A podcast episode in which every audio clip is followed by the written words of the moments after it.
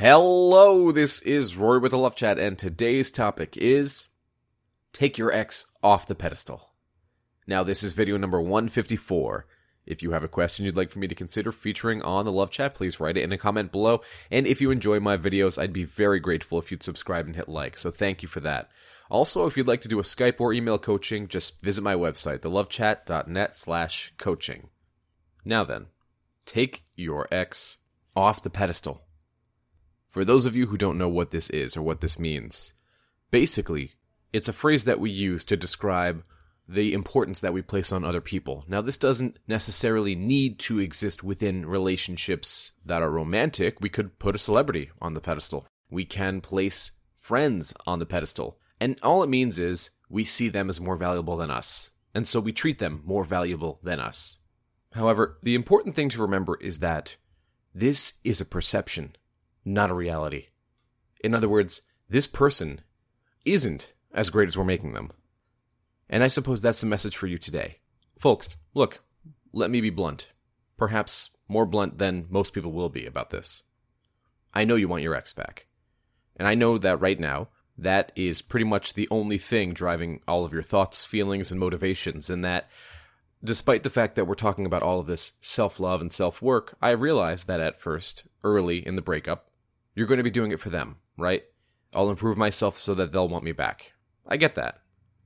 But the reality is, as time goes on and as you feel better and as you continue to do the self work and the self love, no matter what the reason, it eventually becomes intrinsic.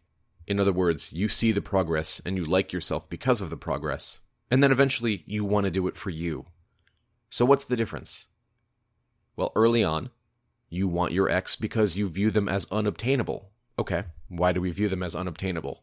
Because they broke up with you, and at present, there's no way to get them back. But what speeds up this whole process is being able to dismantle this giant pedestal that you've built for them, right?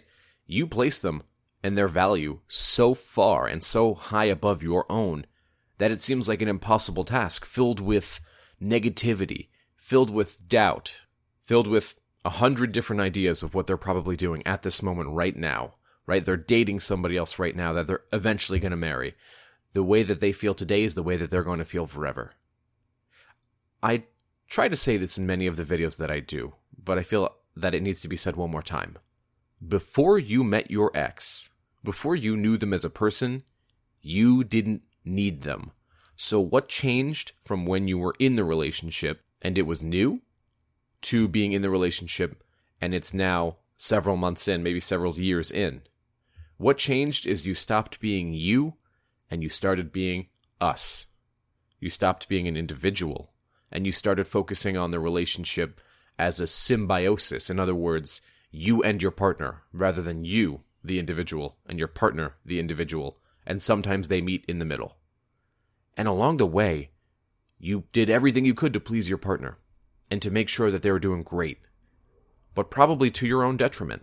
I guess the most summed up way to put this is that you stopped wanting them and you started needing them. And a big reason for that is because a belief that exists within your mind that they can give you something that you can't give yourself. And none of it's true. Guys, we all want our ex back at some point or another in life. It's normal. It's a milestone of being alive. And it's a unique pain. But why is it a unique pain? Because it speaks to your validation. It makes you think you're not good enough when nothing could be farther from the truth. You are hurt the moment you believe yourself to be. Remember? Epictetus said that from Stoicism. It's important to realize when the idea of being hurt and the idea of being in intense pain and the idea of what the future will hold usually makes what's actually happening much worse. And so the real takeaway from today's video is take your ex off the pedestal. They're not as great as you think. They're good people. You dated them. You had a good relationship with them.